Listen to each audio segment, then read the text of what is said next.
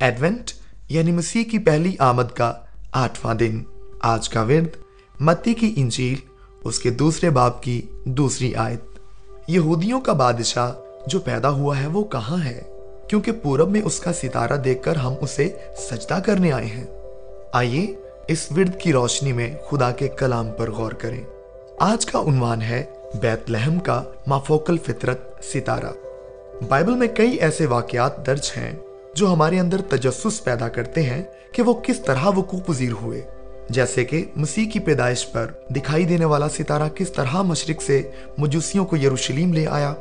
Bible میں یہ نہیں لکھا کہ ستارے نے یروشلیم تک پہنچنے میں ان کی رہنمائی کی یا ان کے آگے آگے چلا، بلکہ یہ لکھا ہے، جیسا کہ متی کی انجیل اس کے دوسرے باپ کی دوسری آیت میں لکھا ہے کہ انہوں نے پورب میں ایک ستارہ دیکھا اور وہ یروشلیم آئے اور یہ کہ ایک متی کی انجیل اس کے دوسرے باپ کی نویں آیت کے مطابق یروشلیم سے پانچ میل کے فاصلے پر بیت لہم تک وہ کیسے ان کے آگے آگے چلا؟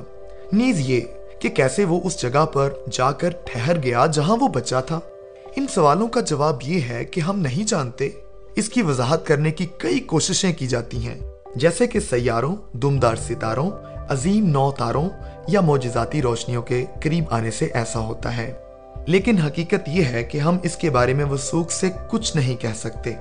میں آپ کو نصیحت کرنا چاہتا ہوں کہ ان وضاحتوں میں کھو نہ جائیں۔ اپنی توجہ ایسی وضاحتوں پر مرکوز نہ کریں جن کا حاصل کلام صرف غیر یقینی ہے اور ان کی روحانی اہمیت کچھ بھی نہیں ہے۔ میں آپ کو خبردار کرنے کے لیے ایک عمومی مثال دینا چاہتا ہوں۔ جو لوگ ایسی باتوں پر توجہ مرکوز کیے رکھتے ہیں کہ اس ستارے نے کس طرح رہنمائی کی بحر کلزم کیسے دو حصوں میں تقسیم ہوا؟ آسمان سے من کیسے گرا؟ یونا مچھلی کے پیٹ میں کیسے زندہ رہا؟ اور چاند کیسے خون ہو گیا؟ وہ عموماً ایسے لوگ ہیں جن کے متعلق میں کہتا ہوں کہ وہ ذیلی یا غیر اہم باتوں والی ذہنیت رکھتے ہیں۔ ایسی باتوں میں آپ کو خوشخبری کی اہم اور مرکزی باتوں کی گہری شادمانی نہیں ملے گی۔ جیسے کہ خدا کی پاکیزگی، گناہ کی کراہیت، انسان کی بے بسی، مسیح کا کفارہ صرف ایمان سے راست باز ٹہرایا جانا، روح القدس کا پاک کرنے والا کام، مسیح کی آمد ثانی کی شان و شوکت اور آخری عدالت۔ وہ لوگ ہمیشہ کسی ایسی نئی کتاب یا مضمون کے لیے پرجوش ہوتے ہیں جو غیر اہم باتوں کی تشریح پر مبنی ہوتی ہے۔ اور ان میں کلام مقدس کی بڑی اور بنیادی سچائیوں کے لیے بہت کم خوشی کا اظہار ملتا ہے۔ ایسی تحریروں سے وہ آپ کو بنیادی راہ سے ہٹا کر ذیلی راستے پر لے آتے ہیں۔ تاہم، اس ستارے کے متعلق یہ بات واضح ہے کہ اس نے ایک ایسا کام کیا جو وہ خود نہیں کر سکتا تھا۔ اس نے مجوسیوں کی خدا کے بیٹے کی طرف رہنمائی کی تاکہ وہ اسے سجدہ کریں۔ بائبلی لحاظ سے، ستاروں کی حرکات و سکنات کا ذمہ دار صرف خدا ہی ہے۔ اس سے ہمیں یہ واضح سبق ملتا ہے کہ خدا غیر قوم کے افراد کی رہنمائی کر رہا تھا تاکہ وہ مسیح کی پرستش کریں اور ایسا کرنے کے لیے اس نے عالمگیر بلکہ آفاقی اثر و رسوخ استعمال کیا۔ لوکا پوری رومی سلطنت پر خدا کی حکمرانی واضح کرتا ہے کہ کس طرح خدا نے اسے استعمال کیا اور ٹھیک ایسے وقت پر اس سے مردم شماری کرائی کہ ایک عام سی کمواری لڑکی اپنے وضع حمل کے وقت بیت لہم پہنچ جائے اور اس طرح پیش گوئی پوری ہو۔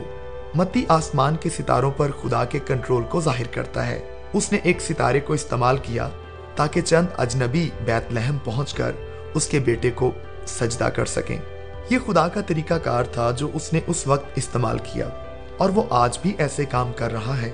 اس کا مقصد یہ ہے کہ تمام اقوام جیسا کہ متی کی انجیل، اس کے چودویں باپ کی چوبیسویں آیت میں لکھا ہے، اس کے بیٹے کی پرستش کریں۔ یہ آپ کے دفتر، آپ کی جماعت اور آپ کے پڑوس میں رہنے والے ہر شخص کے لیے خدا کی مرضی ہے۔ جیسے کہ یوہنا کی انجیل، اس کے چوتھے باپ کی تیئیسویں آیت میں لکھا ہے کہ باپ اپنے لیے ایسے ہی پرستار ڈھونڈتا ہے۔ متی کی انجیل کے آغاز میں ہمیں آؤ اور دیکھو کی مثال ملتی ہے، لیکن اختتام پر جاؤ اور بتاؤ کا حکم دیا گیا ہے۔ مجوسی آئے اور انہوں نے دیکھا، لیکن ہم نے جانا اور بتانا ہے۔ تاہم، اپنے بیٹے کی پرستش کے لیے، قوموں کو جمع کرنے کے لیے خدا کا مقصد اور اختیار۔ درج بالا دونوں باتوں میں مشترک نقطہ ہے۔ دنیا اس لیے قائم ہے تاکہ سب قوم مسیح کی جلالی صورت کا دیدار حاصل کریں، جیسے شاگردوں نے پہاڑ پر کیا تھا اور اس کی پرسش کریں۔